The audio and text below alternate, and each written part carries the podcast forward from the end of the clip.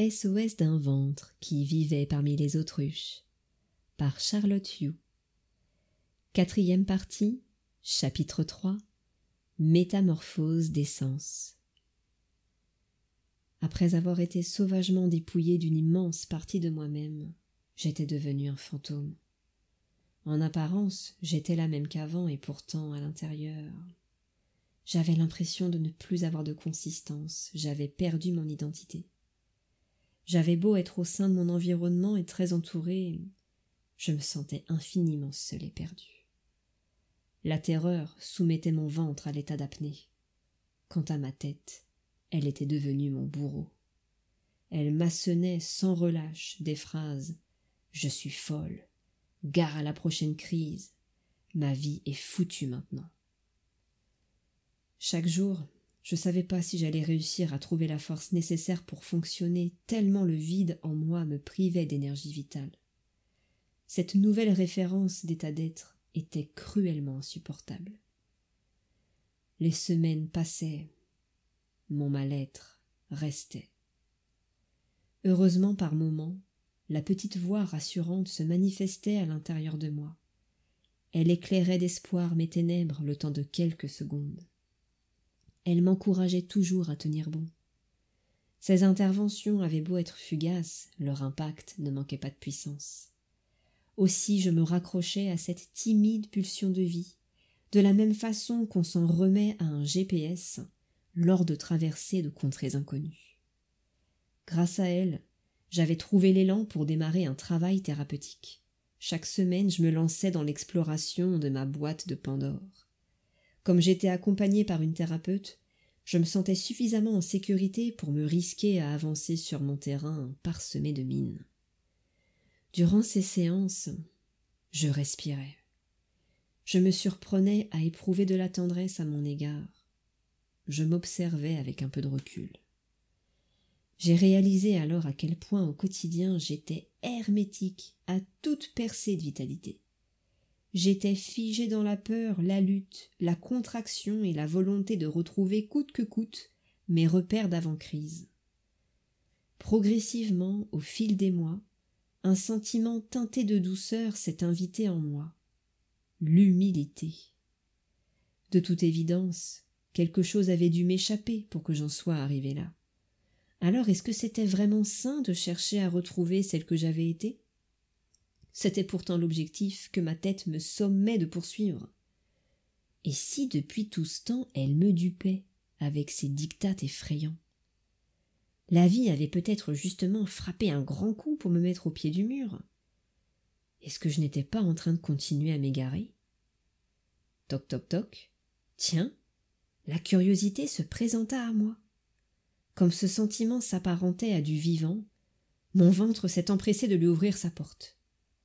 À ce moment, j'ai senti que j'étais fin prête pour partir à l'aventure, à la quête de moi-même. Comme je commençais à me méfier sérieusement de mon mental, je focalisais toute mon attention sur mon corps, mes sensations. Jour après jour, j'ai appris à écouter, observer, ressentir, accueillir mes émotions. C'était nouveau.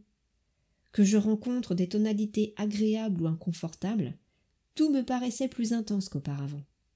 Ma sensibilité semblait décuplée ou bien j'étais désormais dépourvu de filtre Lorsqu'il m'arrivait d'avancer un peu vite au cours de mon introspection, ma tête avait sur moi l'effet d'un élastique non extensible. En quelques secondes, clac J'étais brutalement tiré en arrière. C'est en répétant maintes fois cette expérience que j'ai réalisé combien la terreur s'était logée partout en moi, d'une part dans mon ventre, mais aussi et surtout dans ma tête. Je subissais donc ni plus ni moins la dictature de ma propre peur. Oh, je trouvais ça à la fois consternant et rassurant. Il ne me restait plus qu'à trouver les clés de ma liberté. Identifier ma peur la rendait tout de suite moins effrayante. J'ai senti que je pouvais me permettre désormais d'écouter, d'observer, d'accueillir mes pensées. J'avais beau avoir trente ans, je me sentais dans la peau d'un être tout neuf qui réalise les premiers pas de son expérience sur terre un sentiment d'unité m'enveloppa. suivi d'un premier sourire intérieur ensoleillant tout mon être. Je venais d'accomplir une découverte majeure. Je n'étais pas mes pensées. Soulagement, oxygénation, détente. Terminé le régime totalitaire qu'exerçait mon mental sur ma vie. Et si d'aventure j'étais assailli par une nouvelle angoisse, il me suffirait de respirer profondément, de revenir à mes sensations corporelles pour la dissoudre. Bon sang. Depuis le début j'avais tous les outils en moi. Mais pourquoi personne nous apprend ça à l'école? Maintenant que j'étais rassurée, la curiosité s'épanouissait en moi. J'avais soif de nouvelles découvertes à propos de moi-même. Au cours d'une séance d'hypnose, alors que je me trouvais dans un état proche du rêve, deux mots sont apparus en lettres capitales devant moi. Acceptation, confiance. Ces inscriptions, je les ai perçues comme un message, un précieux cadeau. Pas l'ombre d'un doute, j'étais sur la bonne voie. À partir de là, un tout nouveau sentiment chaleureux, dense et réconfortant a pris corps en moi. C'était une grande première. Je faisais l'expérience de la foi. J'ai senti naître une connexion entre moi et quelque chose de bien plus grand. Phénomène éprouvé d'une incroyable intensité inexprimable avec les mots. J'ai compris et j'ai senti dans toutes mes cellules je faisais partie d'un tout. D'instinct, j'ai éprouvé le besoin de me rapprocher de la nature, de me ressourcer dans mon jardin, de passer du temps en forêt. J'assistais quotidiennement à des spectacles grandioses. Mes yeux s'émerveillaient devant les levées du soleil, le défilé des nuages dans le ciel et les paysages de printemps. Comment j'avais pu vivre tout ce temps sans même y prêter attention? Le parfum des fleurs me parvenait plus concentré, Ma capacité d'écoute se développait à tel point que je pouvais désormais percevoir des messages subtils, des intuitions. Je vivais une expérience inouïe. Tous mes sens gagnaient en éveil. Ça faisait bientôt un an que le reset s'était produit. Je pouvais plus du tout considérer cet événement comme un effroyable accident. C'était un ingrédient de mon cheminement.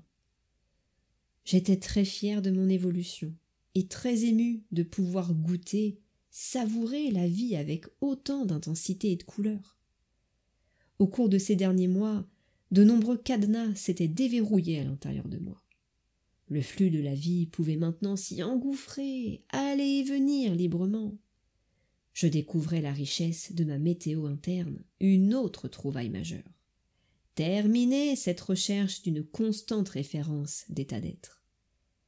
J'étais enfin libre d'accueillir l'éventail des émotions, sans que ça ne remette en question pour autant mon équilibre psychique. Oh, j'avais l'intuition d'être à l'aube de ma consécration.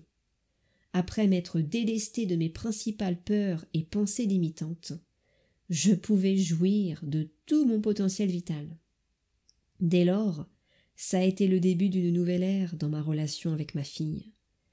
Je me suis lancé dans la construction du pont me permettant de la rejoindre, et d'abroger une bonne fois pour toutes cette satanée distance de sécurité que j'avais instaurée à sa naissance. Je la regardais avec un tout nouvel œil et je m'inspirais de son énergie d'enfant. Jour après jour, j'ai été très surprise de ressentir de nouveau dans mon ventre le courant d'air chaud, doux et bienveillant de mes instincts maternels le jour où Héléna a couru vers moi et m'a ouvert grand ses bras, hum, j'ai su qu'on avait franchi une grande étape. Quel moment fort et symbolique. Du côté de notre couple, on connaissait également une évolution importante avec Benjamin. On avait récemment franchi le cap du mariage. Porter son nom de famille a été la touche finale qui venait signer ma métamorphose. Devenir progressivement cette nouvelle version de moi-même a fait profondément évoluer mon rapport à mes parents. Dès le début de mon aventure intérieure, j'avais à plusieurs reprises tenté de leur expliquer ce qui se jouait à l'intérieur de moi. Mais c'était comme si je leur parlais chinois. Visiblement, ils n'avaient jamais vécu ce type d'expérience et je ne me sentais pas comprise. Je les observais désormais avec recul. Incroyable, comme on était par essence différents. Je voyais à quel point de leur côté il ne semblait pas y avoir de place à l'évolution. C'était comme si ils vivaient toujours au sein d'un petit jardin clôturé. J'ai réalisé à quel point toute ma vie j'avais cherché à créer une connexion sincère avec ma famille, et j'avais longtemps souffert de me sentir si étrangère à eux. Aujourd'hui, tout ce qui m'importait, c'était d'accueillir et reconnaître mon authenticité. Peu importe si je me retrouvais en personne, tant que j'étais en paix avec moi-même et dans l'ouverture aux autres, c'était l'essentiel. Dès lors, je ne gaspillais plus d'énergie à rechercher l'approbation de mes parents ni même leur reconnaissance. Ça rendait notre relation plus facile et sans doute plus saine aussi. On continuait toujours à se voir régulièrement en région parisienne dans la maison familiale et chez nous en Vendée. Au fil des années, Mr. Hyde, cet arsouille, avait fini par trouver le moyen de s'immiscer sournoisement au sein de notre foyer. Alors j'étais bien obligé d'admettre que ma mère m'épatait. Elle se débrouillait toujours pour faire rentrer l'air de rien l'alcool chez nous. Au fait, Charlotte, vous avez prévu quoi pour dîner? Des huîtres? Oh, dans ce cas, du vin blanc sera parfait. Par contre, pour le fromage, ce serait mieux du vin rouge. On va aller faire quelques courses tout à l'heure avec papa, et on passera chez le caviste près de chez vous. On en profitera pour offrir à Benjamin une bonne bouteille de whisky, puisque je sais qu'il aime bien ça. Ce sera parfait pour l'apéro. Ma mère avait l'art et la manière de faire preuve de générosité tout en servant ses propres intérêts. Comme quoi, son cerveau accro, aliéné par le déni, pouvait malgré tout se montrer brillant. Oh, trêve de plaisanterie. En réalité, c'était navrant. Ma mère n'était plus capable d'honorer notre zone de paix. Bye bye, à nos moments privilégiés toutes les deux, le soir autour d'une tisane. J'étais déçu, mais je ne lui en voulais plus d'être une baleine échouée, condamnée à une mort lente. Elle n'avait jamais voulu se faire aider, c'était son choix, c'était sa vie. Toutefois, elle avait beau être alcoolique. Je trouvais ça un peu trop facile de devoir tout lui passer sous prétexte qu'elle était malade. En tout cas, j'entendais qu'à l'intérieur de moi, ça ne faisait pas sens. Et de son côté, qu'est-ce qu'elle pouvait bien penser? Que j'allais la laisser tisser sa toile sans rien dire, hein, pendant qu'elle faisait de mon domicile le repère secondaire de Mr. Hyde? Des clous J'étais lassé face à cette situation insoluble. Le déni de ma mère semblait nous priver d'une relation saine de façon définitive. Je n'avais plus envie d'aller à contre-courant de mon instinct. Alors j'ai pris le temps de me poser, d'écouter et d'accueillir ce qui venait en moi. Il m'est apparu clairement que si elle n'était pas ma mère, je romprais le lien avec elle. Hmm. Intéressant. Et du coup, est-ce que j'étais condamnée à faire le dos rond toute ma vie sous prétexte qu'elle était mon parent? À méditer. Le temps passait, j'apprenais toujours à mieux me connaître. Un beau matin, j'ai été réveillée par une symphonie carillonnant dans mon ventre. Rapidement, elle a gagné ma tête, puis s'est répandue dans tout mon être. J'ai immédiatement reconnu ces notes musicales. C'était la mélodie de la vie. J'avais envie, et surtout, je me sentais prête à devenir maman une nouvelle fois. Quelques semaines plus tard, j'étais comblée lorsque j'ai senti dans mon ventre la magie de la vie opérer. Un petit nid douillet prenait gentiment forme pour accueillir le deuxième fruit de notre amour à Benjamin et moi. Le premier trimestre de ma grossesse était très éprouvant. J'étais épuisée, Autant dire que lorsque mes parents sont venus nous voir le temps d'un week-end, j'étais pas dans les meilleures dispositions. Alors, quand au cours du dîner, j'ai vu tous les stigmates de Mr. Hyde s'emparer du visage de ma mère, mon instinct de protection s'est brusquement activé. Mon ventre s'est insurgé face à la présence de cet invité clandestin dans ma maison. Je me suis dit si mon ventre est meurtri, mon nid l'est aussi et dans mon nid il y a mon petit. J'ai sorti mes griffes de maman lionne, prête à déchiqueter toute menace envers mon bébé. Oh, lorsqu'il s'agissait de mes enfants, j'étais prête à tout. comme de changer de région cinq ans plus tôt pour protéger Helena. Et voilà que maintenant Mr. Hyde avait fait le déplacement. Il venait me narguer au sein de mon espace. Ah, mon ventre lançait des éclairs. Je me sentais persécuté par l'alcoolisme de ma mère. Retour en force des angoisses, d'un vent de panique. Freiné, puis apaisé grâce à de profondes respirations.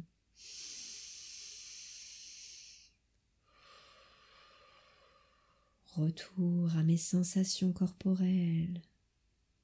Et voilà, je la voyais maintenant la réponse à ma question. Bien sûr que non, j'étais pas forcé d'entretenir cette relation toxique avec ma mère, au nom de son statut de parent. Un autre cadenas, particulièrement costaud et rouillé, céda à l'intérieur de moi. Tic, tac, tic, tac. Ma mère avait plutôt intérêt à se réveiller, là, maintenant, tout de suite, si elle voulait sauver notre relation. Quelques jours après le départ de mes parents, j'ai téléphoné à ma mère et je l'ai mise au pied du mur. À la fin de ma longue tirade, grand silence de sa part. Oh, je la sentais brumeuse et quelque peu contrariée. Elle m'a répondu qu'elle avait besoin de temps pour réfléchir, qu'elle reviendrait prochainement vers moi pour me répondre. Oh, sa réponse ne tarda pas à débouler sur ma boîte mail. Un énorme pavé qui aurait pu s'intituler Complainte de la reine des autruches m'a fait littéralement sortir de mes gonds. Je l'ai relu deux fois, trois fois, dix fois. Mais comment ma mère avait-elle pu m'envoyer un tel ramassis de conneries? Tachycardie et contraction dans mon ventre. Puis j'ai pensé à mon tout petit bébé et à son nid douillet. Oh, allez, stop, ça suffit. J'ai rappelé ma mère pour lui annoncer que tant que le déni serait aux commandes de sa vie, je ne voulais plus en faire partie. Ensuite, j'ai appelé mon père, afin de lui faire part de la situation. Je lui ai précisé mon souhait de poursuivre notre relation père-fille, et en guise de réponse à tout mon laïus, j'ai eu droit à son célèbre D'accord, ma minounette. bon sang, ce docteur autruche. Ah, il faisait vraiment la paire avec ma mère. En raccrochant, j'ai tout d'abord accueilli de la tristesse. Puis j'ai ressenti une immense fierté. Dans mon ventre, la petite Charlotte révolutionnaire criait Hurrah Hurrah C'était un peu comme si j'avais finalement réussi à clouer le bec à la politique de l'autruche. J'ai remercié très fort ce tout petit être qui m'avait insufflé la dose d'amour et de courage dont j'avais tant besoin pour enfin faire valoir ma parole. Mon adorable bébé, je l'aimais tant déjà. J'ai respiré profondément et j'ai pris le temps d'écouter ma vie intérieure. Mon nid, mon ventre, ma tête, tout mon être était aligné. Fin du chapitre 3